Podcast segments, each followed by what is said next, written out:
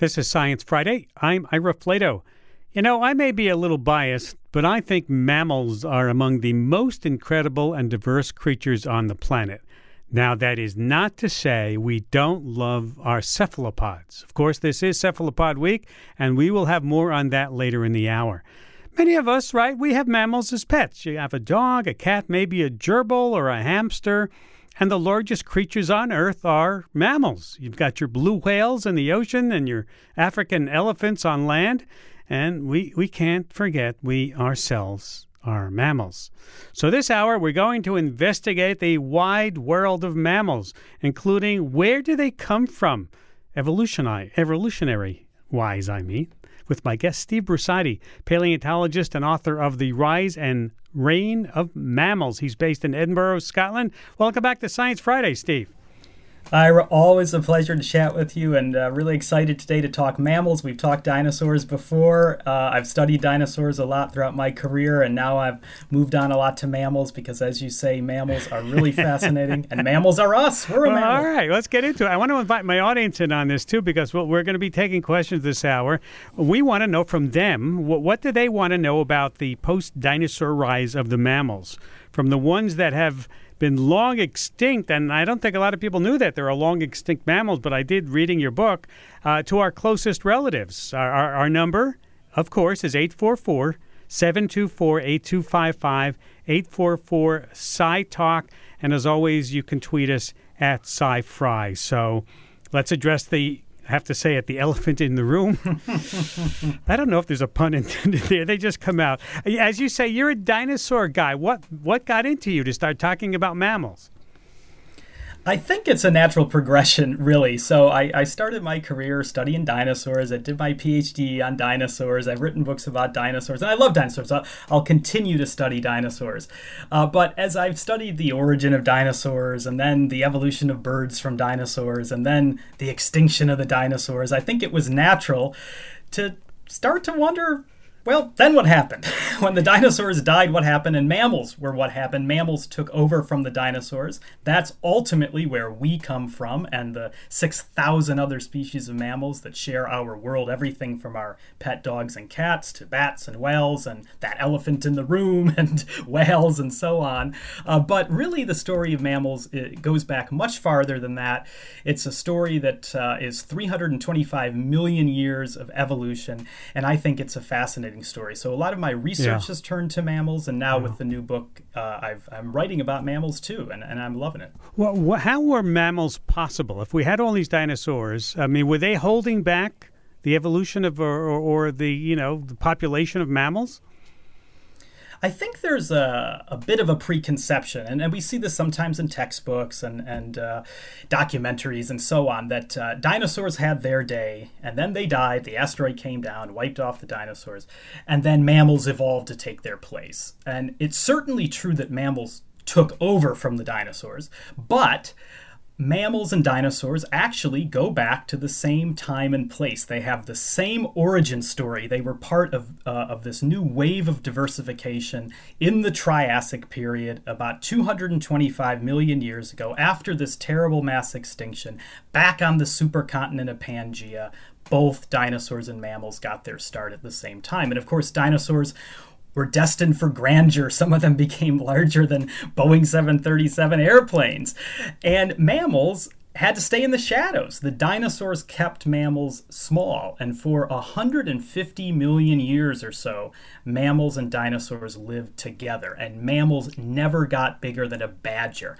But the more fossils we find, the more we see that mammals were really good at living in those small bodied niches. They were good at living anonymously, living underground, coming out at night. And there were mammals that could swim, there were mammals that could burrow, there were mammals that could climb, mammals that could glide through the trees on wings of skin. They were just all small. And the more we learn from fossils, the more we see that yes, dinosaurs kept mammals small, but mammals did the opposite. They kept dinosaurs big. And for 150 million years, you never had a T Rex the size of a mouse or a Triceratops the size of a rat because the mammals were so good at holding down those roles in the ecosystems. That is really cool. And I think one of the most interesting parts of your book is that some of the mammals that didn't make it as you say. There once were wee mammals that glided over the heads of dinosaurs, others that ate baby dinosaurs for breakfast. Armadillos the size of Volkswagens, sloths so tall they could dunk a basketball, thunder beasts with three foot long battering ram horns. These were the early mammals, or are these the ones that just died out and never made it to this time?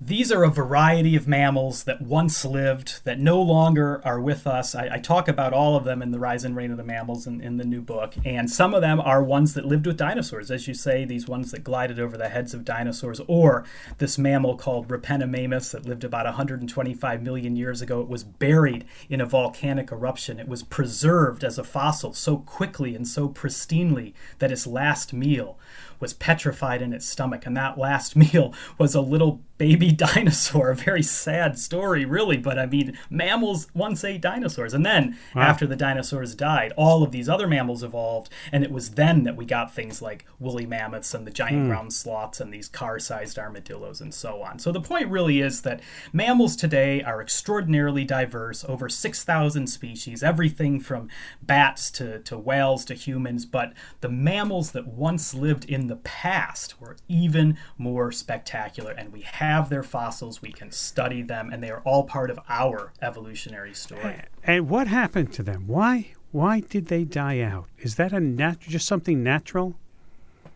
There... Some of these mammals, yeah, some of them died out just just naturally, just normally as species do, as climates change, as environments change, as new groups rise up and species compete. But a lot of these big megafauna mammals, the really charismatic ones, the woolly mammoths, the saber-toothed tigers, the dire wolves, the giant sloths, the, the ones that uh, you see in yeah. natural history museums, you, that are the stars of you know the Ice Age movies and so on. These mammals lived quite recently. They went extinct, most of them, only about 10,000 years ago. Our ancestors, our Homo sapiens predecessors knew these mammals, they encountered them, they hunted them, and it was probably largely because of humans through hunting and through changing environments and so on that doomed a lot of those mammals really continent by continent. Whenever humans arrived not long after a lot of the large mammals died. So maybe if it wasn't for us there might still be woolly mammoths and saber-toothed mm. tigers. Let's talk about the, some of the creatures that really look like reptiles but are actually more related to us, like the Dimetrodon. Talk about that. So let's go back 325 million years. you know, okay. just uh, snap Way of the fingers. Machine. 325 million years. Put your mind back. This is back in what's called the, the Pennsylvanian period of geological time, or the, what we call the Carboniferous period in Europe. Uh, and the, the world was much different then. This was the, the age of the coal swamps, the first big, vast jungles in Earth history. There were trees that stretched 100 feet into the sky, but these were not the trees we're used to today. These were primitive plants. And there were uh, dragonflies the size of uh, pigeons. There were millipedes the size of humans. There was so much carbon dioxide in the atmosphere, so much humidity. It was this world in those swamps, those trees getting buried, that produced a lot of the coal that we mine today. And it was in that world, almost an alien world, at least to us, that a small event happened. It was a small evolutionary step, but it had profound consequences. And on the great family tree of life, a new group split off. And this new group went their own way, and reptiles went the other way. And this new group is called the synapsid group. And all that defined them was that they had a hole in their skull behind their eyes that jaw muscles could attach to. So basically, they had more uh, and b- bigger jaw muscles, so they mm. could bite a lot stronger. These synapsids were what gave rise to mammals. These were the mammal antecedents. So this is the start of the mammal family tree, and among the very first synapsids were things like Dimetrodon, this animal with a big sal on its back. It walked on all fours, its arms and legs stuck out to the side, kind of like a lizard or a crocodile. It looks kind of like a lizard yeah, or a crocodile yeah. or a dinosaur. It's often mistaken as a dinosaur. You often see it in the dinosaur toy sets. You will see it in the new Jurassic World film. You'll see Dimetrodon in there. Is but that it's not a you? dinosaur. Is that because of you? I know you were the advisor on the film.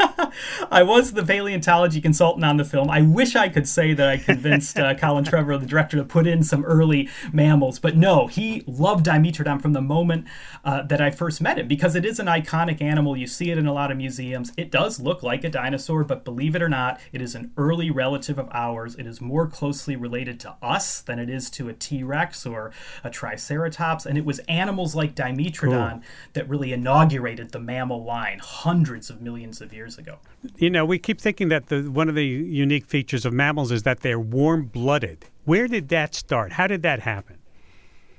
There are a lot of different things that together make what we call the mammal blueprint, the, the features that define what a mammal is, that differentiates mammals from all other animals. And these are things like having hair, uh, feeding your babies milk, having really big brains, having really keen senses of smell and hearing, having canine and incisor and premolar and molar teeth that can serve so many functions at once and can chew food. All of these things together really define what mammals are. And another part of that package deal is warm bloodedness, and that's a really unusual thing.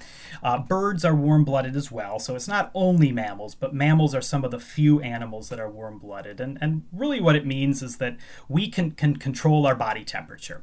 We feel this every time we go out outside in the depth of, say, a Chicago winter. You know, I grew up in the Chicago area. You go outside in winter, it's well below freezing. You don't freeze, you know, because your body temperature is high. You have this internal furnace inside you. It mm-hmm. doesn't matter if it's cold, it doesn't matter if it's in the morning, if you're in the shade. You don't have to go out and bask in the sun like a lizard or a crocodile does in order to warm up. So, being warm blooded, being able to regulate your body temperature, control it internally, have a high constant body temperature, that's a real superpower. It means you can live all over the world, you can live in cold places, uh, but it means that you have to be able to take in a lot of energy and a lot of oxygen to right. power that internal furnace. So mammals evolved a way to do that early in their history. All right, we're going to have Steve Brusatte stay with us, talking about the rise and reign of the mammals, his new book, excellent new book. Our number 844 724 8255. Stay with us. We'll take your questions after the break. This is Science Friday. I'm Ira Flatow. We're talking this hour with Steve Brusatte, author of The Rise and Reign of the Mammals. Great new book. And uh, we're taking your questions. We want to know what you want to know about the post dinosaur rise of the mammals. Our number 844 724 8255 844 SciTalk, or you can tweet us at SciFri. Let's go to the phones. Let's go to Blue Sky in Tempe, Arizona. Hi, Blue. Hi, Ira. Hi, Steve. My question is, of course, uh, the fossils uh, we traditionally find are many centuries old. But my question for you is take something like uh, the Mount St. Helens eruption. Did that produce new uh, fossils, please? Hmm. That's a good question. I, and I don't actually know the answer to that. I, I, I, haven't studied that volcanic eruption, and so you've now given me something to read up on. My guess is it might have because uh, there are a lot of instances in the fossil record, like this fossil I mentioned from China of this mammal with a baby dinosaur uh, in its in its belly, uh, where animals are buried very quickly by volcanic ash. And you know, Mount Vesuvius uh, erupting and burying Pompeii and preserving a lot of those humans. That's a similar uh, sort of thing. So Mount St. Helens, it might have, have actually buried some fossils. I'm going to read up on that. Uh, that's a really interesting thing to think about. Thanks for your question. Thank you. Uh, Steve, let me ask you. Let me ask you this question that I've been wondering about, and we because we you mentioned the formula for a mammal with, with the, the hair and the, and the warm bloodedness. Let's talk about that hair because you say that in the beginning the hair was a, a sensory organ and not something for warmth. I both love and hate talking about hair. I'm losing my hair rapidly, so um, but uh, it's one of those things that make mammals mammals, and mine's thinning out. Um, hair is a sublime thing. You think about all the animals out there, um, and and nothing else has hair, only mammals. And hair does a lot of things for mammals. It helps keep us warm, it helps regulate the body temperature. That's an important part of being warm blooded, being able to regulate your body temperature. And in that sense, hair is kind of the equivalent of closing your windows in the winter when the furnace is on. If you're burning all that energy, you want to make sure you can keep it in. So hair does um, insulate, but also uh, a lot of mammals use hair uh, as whiskers uh, for sensory reasons. Hair is also uh, connected in a very integral way with our skin, with the system of glands that can waterproof our skin. So, hair does a lot of different things. It evolved somewhere in the early history of mammals.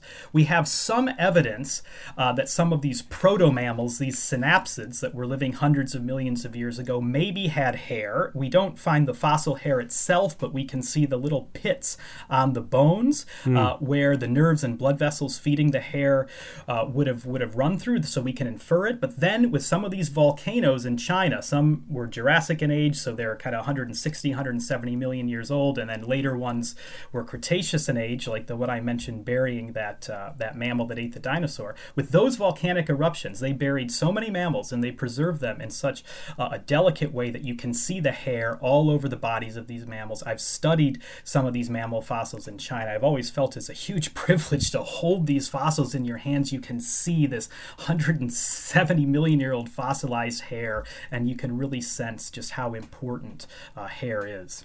You have such a cool job. it is. It is. It is. I, I, I, I, always have to remind myself how fortunate you well, know people like me are that we get to dig up dinosaurs well, and mammals you for get, a living. You, you get to dig up something that no one else has ever seen before. To me, that's the beauty of it. Yeah, it's I mean, remarkable, isn't it? How, how does that feel? I mean, you're standing over something. so, "Whoa! Never seen daylight in a hundred million years. No one's no one's ever seen it."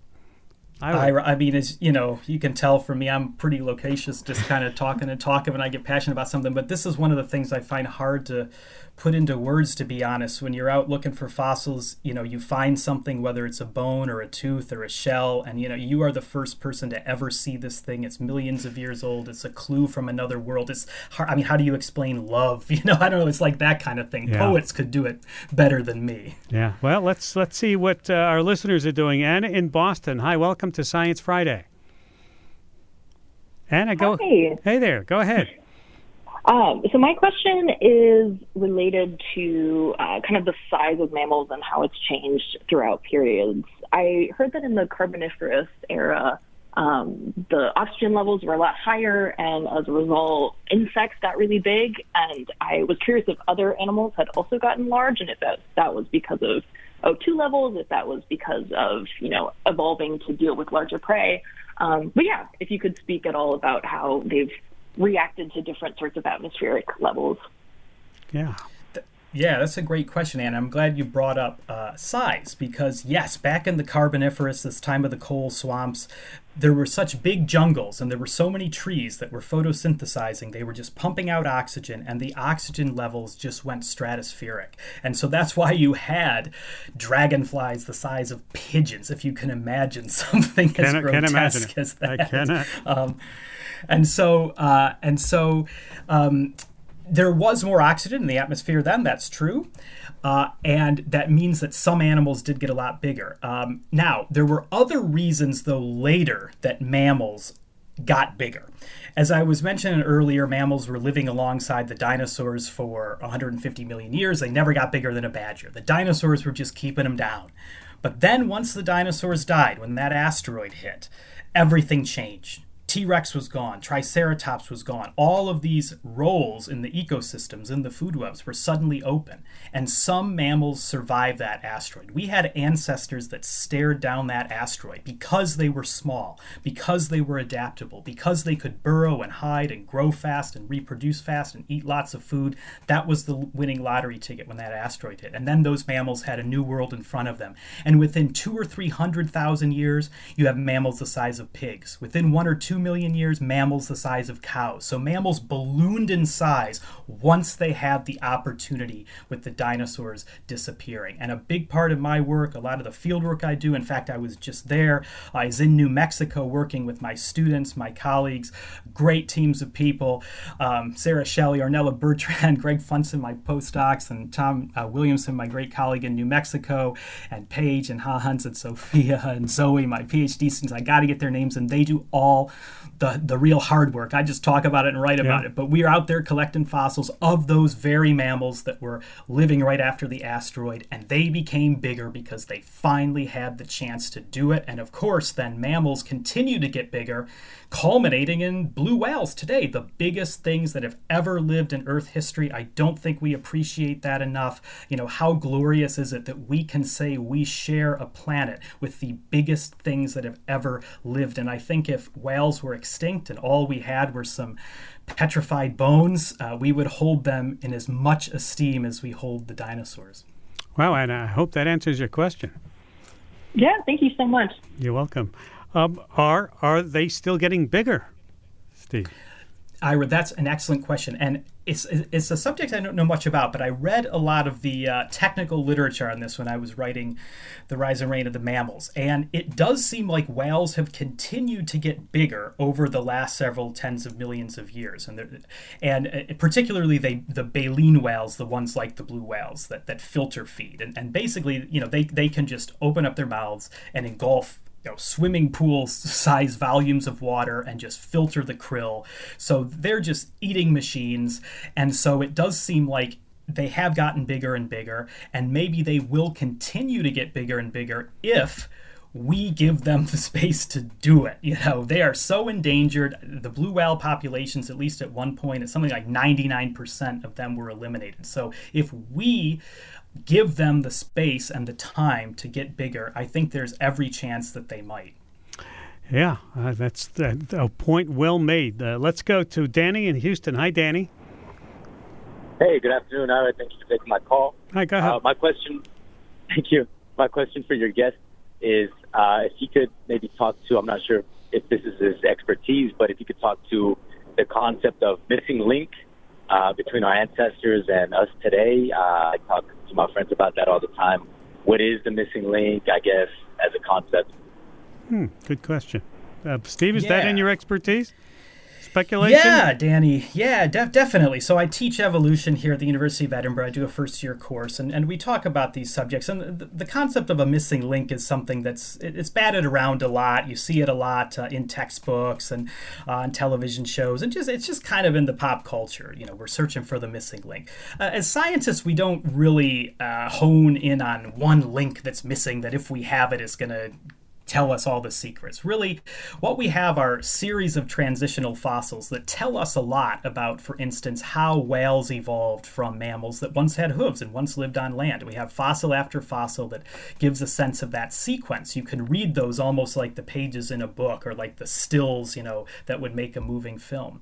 And we have the same for our ancestry. We have a lot of fossils, uh, mostly from Africa, from the last five or so million years that show how a type of ape uh, basically came down from the trees, started walking on two legs, still was pretty good at climbing, so at first retained pretty long arms.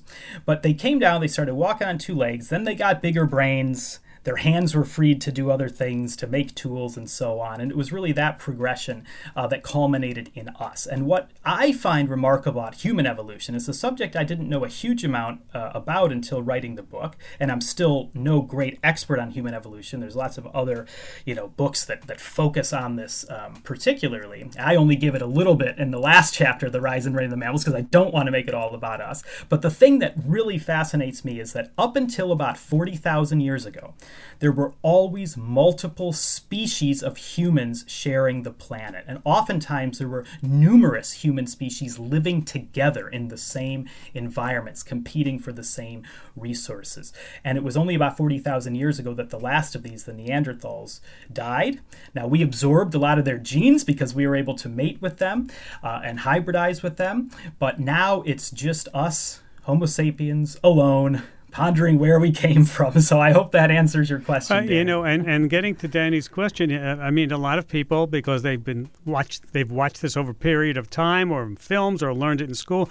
They think that evolution means we came from the apes right? We came from chimpanzees or the, the, apes in the in the jungle. That's not true at all. We we have a common ancestor. We did not descend from them, right? Absolutely. So, you know, we did come from an ancestral ape, but mm-hmm. we did not evolve from chimpanzees. Chimpanzees are our closest living relatives. We share 95 plus percent of DNA with them, but we did not evolve from a chimpanzee chimpanzees and humans, we go back uh, about somewhere between kind of five and seven million years ago, we had a common ancestor, but we both went our own ways. And chimpanzees have continued to evolve during those five to seven million years, the same way humans have evolved in their own way over those five to seven hmm. million years. So today's chimpanzees are a lot different from what that hmm. ancestor hmm. would have looked like. Danny, I hope we've given you a lot to discuss with your friends now. Definitely, yes. I appreciate all the information and all the work y'all do. Thank, Thank you so thanks much. for listening. Thanks, this is Science Friday from WNYC Studios. I'm Ira Flatow. We're talking with uh, Steve Brusatte, author of The Rise and Reign of the Mammals. Uh, he's based, I always love it that you're based in Edinburgh. What a nice place to be living. Steve. It's a great place that I land. I've been here about 10 years. I come from the Chicago area, as I mentioned uh, earlier, but but it's a wonderful place. You know, my, my wife's from England, and, and we've settled here. We have a little boy, you know, Anthony is two and a half now, and he's a Scottish boy. It's the most amazing thing. And, and it's also amazing. I wrote the book really during, right. you know, the, the first few lockdowns and when Anthony was very small. So I wrote a lot of it as I was learning how to raise my very own little mammal as he was teething, as he was drinking milk, as his hair was growing out. So I, it sounds trite, but it's really true. Just being yeah. with him and learning yeah. from him really helped me write the book. And so, what's next for you? You've done the mammals now. You've done the dinosaurs. Where do you go from here? I don't know. I you know I, I love writing these books. I love taking the science that we do and, and communicating it as broadly as I can, whether it's with the books or whether it's working on films like Jurassic World. You know, I'm very fortunate to have these opportunities. I, I owe a lot to you, Ira. As you know, you reviewed my dinosaur book for the New York Times back in 2018. That review really helped establish that book. So it's I'm forever grateful. Still a great and book. I'm just yeah. I'm just appreciative that people are interested in the things I study. I think we're lucky as paleontologists that fossils just have this connection with people. And I just love communicating that joy and that enthusiasm that I have and that I've had ever since I was a teenager. Well, you know, what I wrote about in that review and which, I still see in your work and in this book is that you you discover new young scientists for us from all walks of life, every different place in the world that I think people ha- would never discover before for themselves one of the, the great uh, privileges of being a professor and, running a lab is I get to have postdocs and students and people want to come work here. So I, I, get to work with very interesting people from all over the world. And they really do come from all over the world, from so many different backgrounds. And there are amazing young scientists that are working with me now. They bring so much enthusiasm, so much energy. They bring the new ideas. So I am just completely committed to doing everything we can to make sure that this field of ours is as open and accessible as possible. And I hope things like, you know, writing books and working on films and stuff, bringing the research to the public is a small part of, of doing that. So what research, where have you got your spade or your pick uh, going now these days? the last three years has been rough because with the you know the pandemic, yeah. we haven't been able to get out, and of course, you know, having a young kid at home, I haven't been able to to get out as much. Uh, but we were out in New Mexico a few weeks ago, um, working with Tom Williamson and his crew in Albuquerque, and uh, we we were just out for about five days. It was a short trip, but we found a lot of good stuff. We found a lot of mammals, not only mammals, but other things that were living with them in that brave new world after the asteroid, the turtles and the fishes and the reptiles and so on. Um, but we do also do a lot of work on the Isle of Skye. My parents, who I know are listening, uh, they'll be coming up uh, visiting us in Scotland soon, and we're going to go to Skye, and I'm going to put them to work. I'm going to have them Good try to you. find some more dinosaur and mammal fossils for us. Well, this this being vacation season, is it possible for us, we we mortals, to go watch a dig or to you know to observe any kind of excavation here, or where where, where scientists are working? Yes, it, it is. And there's a couple ways you can do it. Some museums are actually built on fossil sites. So the La Brea tar pits in Los Angeles that I talk about in the book, there's active yes. excavations. The Ashfall fossil beds in Nebraska, there's active uh, excavations. You go to the museum, you will see people digging. But a lot of other museums also have public programs. Museums like the Burpee Museum close to home in Rockford, Illinois, they take people out every summer. So look at your local museums or look farther afield at what museums are doing if you want to go out and dig your own dinosaurs or mammals. There's lots of opportunities. Well, good luck to you, Steve, and thanks again for the book, The Rise and Reign of the Mammals. Another terrific book from you. Thanks for taking time to be with us today, and good luck. Always my pleasure. You're welcome, Steve Brusatte, author of The Rise and Reign of the, of the Mammals. Uh, we have to take a break, and when we come back, diving into the Cephalopod Week celebrations. Yes, we're headed to the aquarium, a conversation about caring for cephalopods in the aquarium. How do you do that? And how do you discover new ones that are right literally right beneath your well beneath your your nose, I guess, inside a museum? How we di- how they discovered one, uh, and we recorded this show this week at the Maritime Aquarium in Norwalk, Connecticut. We'll be right back with that after the break. Stay with us. This is Science Friday. I'm Ira Flatow. We're coming to you from a Cephalopod Week celebration at the Maritime Aquarium in Norwalk, Connecticut. Hey, thank you all.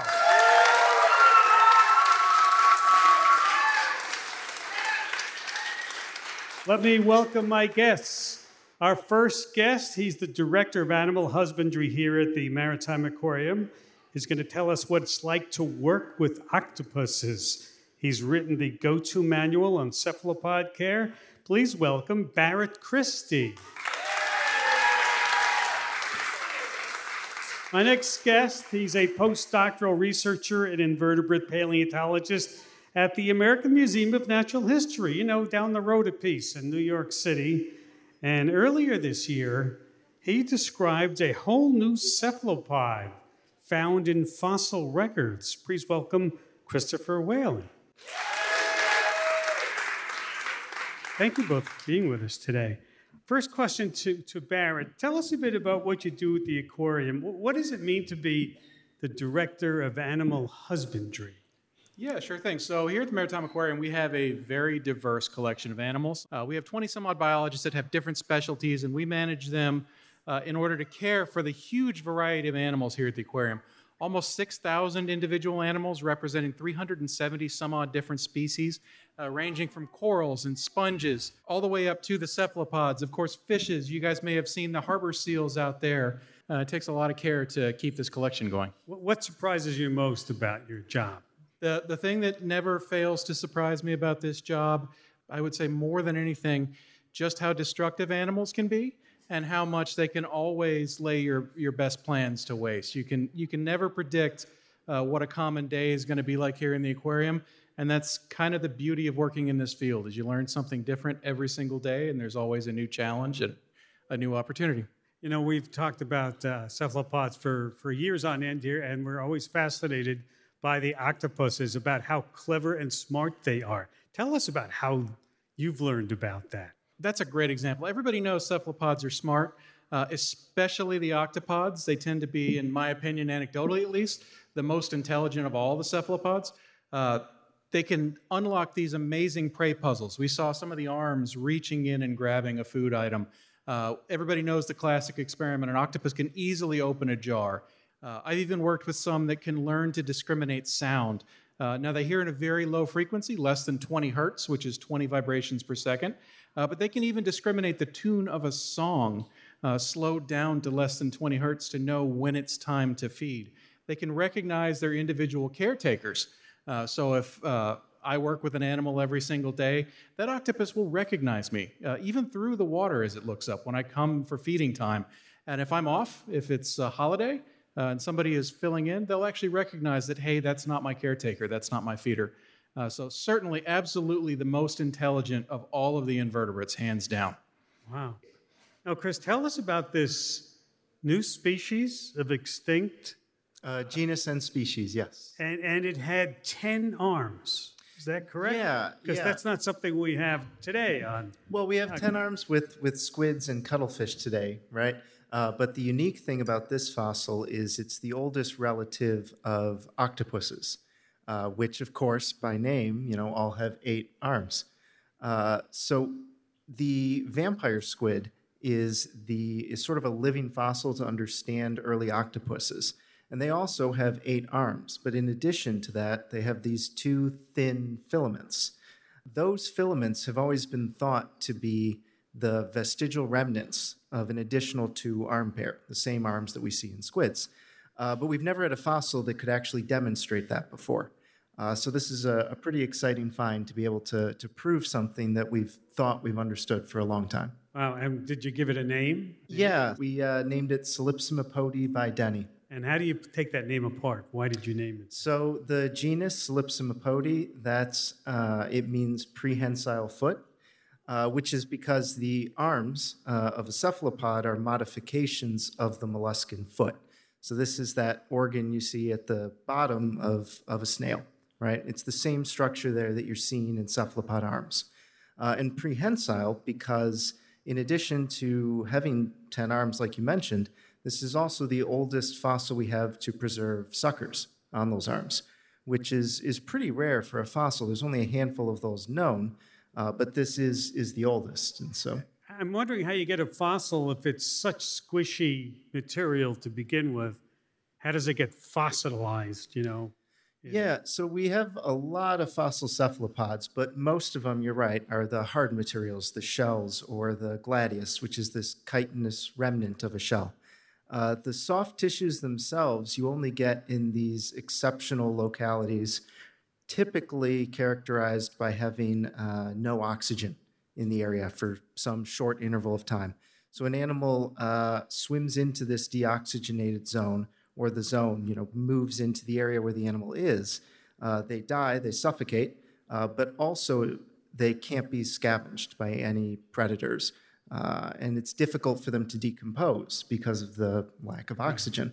So then they can settle down, and if you have a very uh, gentle environment, you know, low current, uh, fine grained mud, not rocky, then the animal can lay there, get buried, and you've got a fossil. Now, Barrett, I, I know, as I said before, you helped write the animal care manual for giant Pacific octopuses. Is octopuses and octopi same thing? Can you say it either way, or is it octopus? According to Merriam-Webster, you can use octopi. The traditional plural is uh, octopuses. Uh, technically, it's octopodes uh, because it derives from octopodes because it derives from the Latin, not the Greek. Uh, nobody says octopodes. Uh, only only real nerds say that.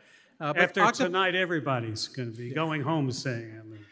Octopuses, if you're referring to more than one animal uh, of an octopus, could be multiple species. Or octopods, I like to use if you're referring to multiple different species within the order Octopoda. Octopoda. Octopoda. Okay. Now you write a manual.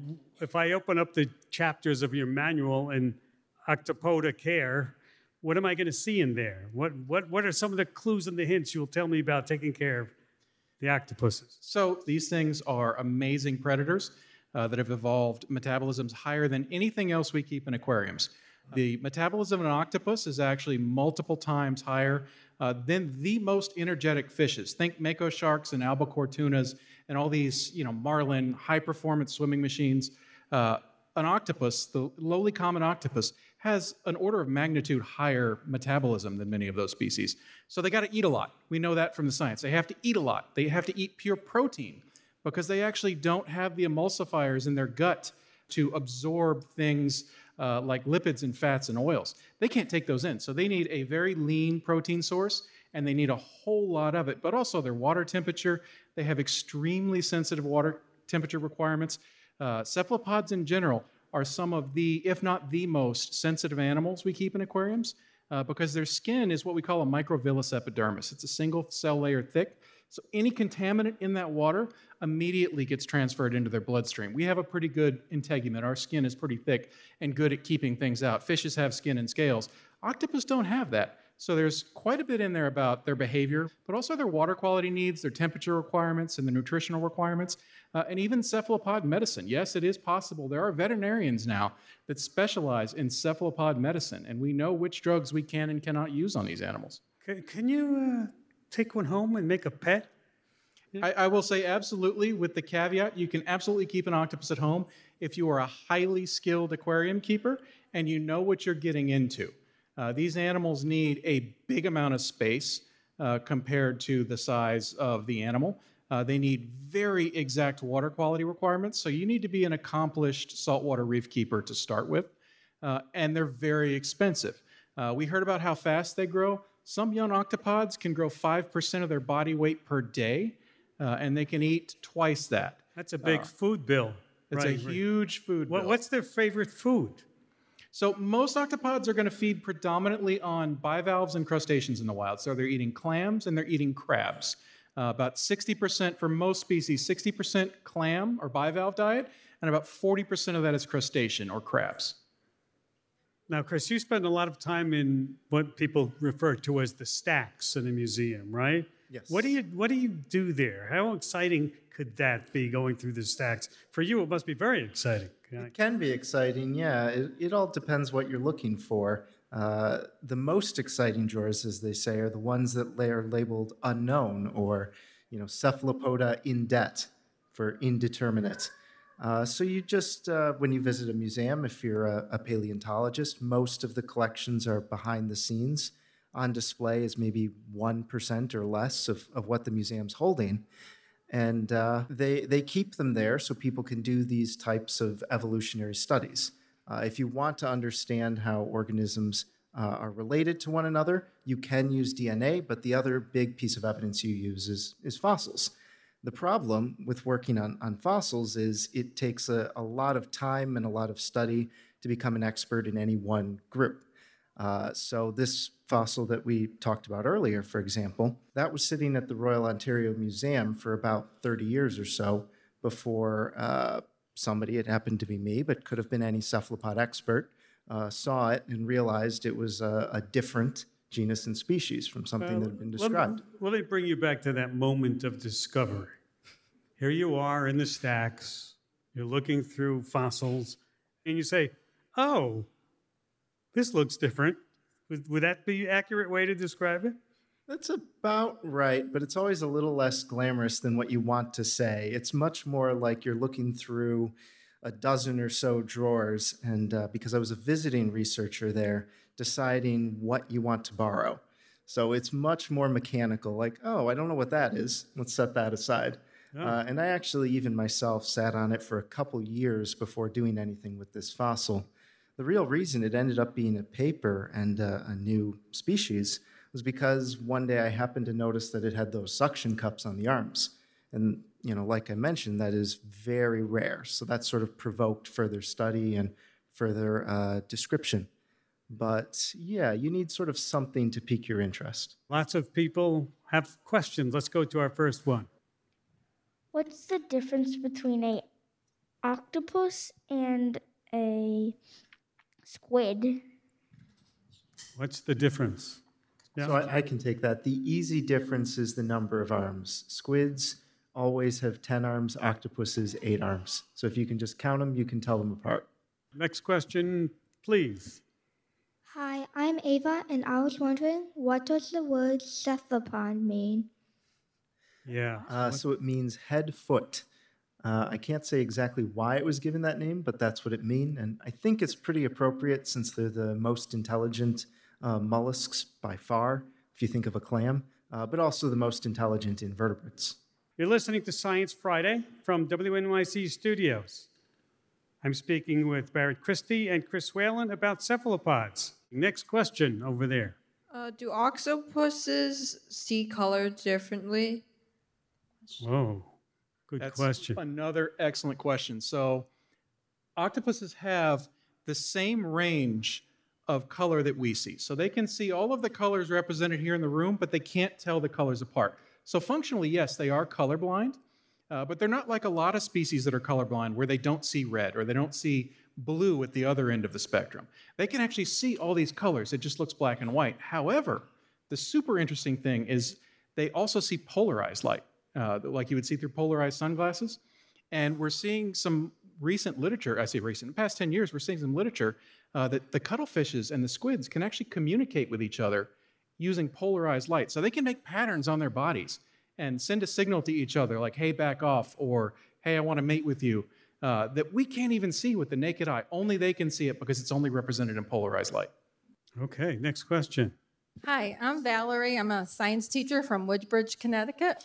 And I'm curious about the relationship between the nautilus and the non shelled cephalopods. Is the nautilus the ancestor of the squid, the octopus, and the cuttlefish? And which one came first? Like when the shell, if the shell was discarded and we had evolution? Yeah, why of does these one other have a shell? What- Yeah. yeah. Yeah, so all mollusks ancestrally have a shell, and that includes cephalopods. And most of the fossil record we have of these are their fossil shells.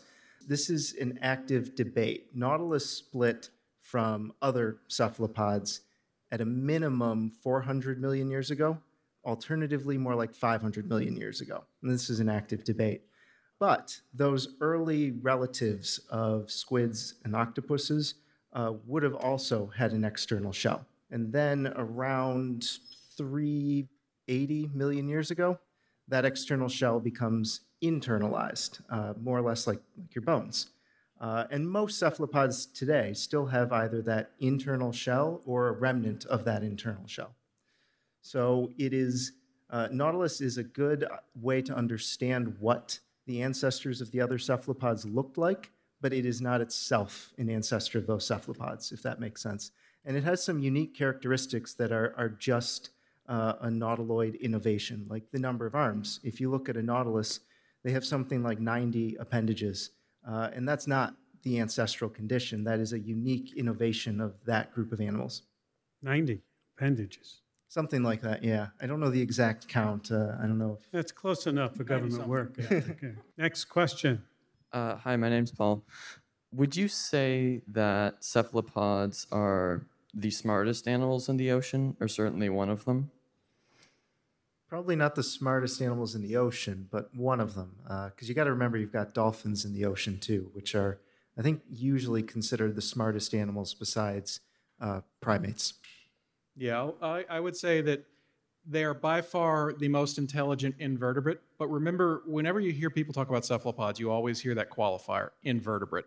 Uh, there are far more uh, fishes, uh, dolphins, marine mammals uh, that are just an order of magnitude more intelligent. You know, your dog at home, uh, or even pigs, pigs are highly intelligent animals. Dogs and pigs are way more intelligent than cephalopods, which doesn't diminish how amazing they are. Uh, they're by far the most intelligent invertebrate, but they don't really rank up there with the dolphins. Wow. They're cooler than dolphins. They're cooler. just not more intelligent They're than cooler. dolphins. All right. I, I think we have set the record for the number of questions from the audience in a Science Friday segment. Thank you all.